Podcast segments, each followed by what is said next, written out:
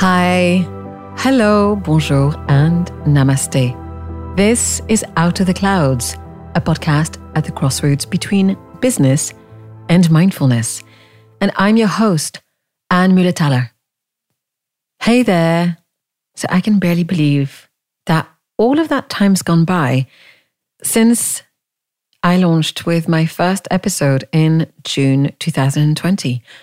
Although, let's be fair, I had recorded it late March. But of course, because it was my first and I was learning the editing process, I got stuck on said editing for a good few weeks before I dared to launch. Anyway, I am thrilled to be coming back with this third season. What I wanted to share with this trailer is, I guess, the discovery that came up for me over the last two years as I entertained these conversations about business, about mindful living, creativity, amongst many other things. Now, while I'm a big fan of podcasts and I consume a lot of them, what I didn't realize when I set off to create this show and to make it an interview podcast is how much I would get personally from each of the conversations that I would have with my guests. Now, being more or less a one woman band, although I do lean on some freelancers who help me with cleaning up the tracks and with the mastering of the audio. I spend a lot of time listening, editing, and polishing these interviews to bring you the best of these conversations because my ultimate goal is to make my guests shine.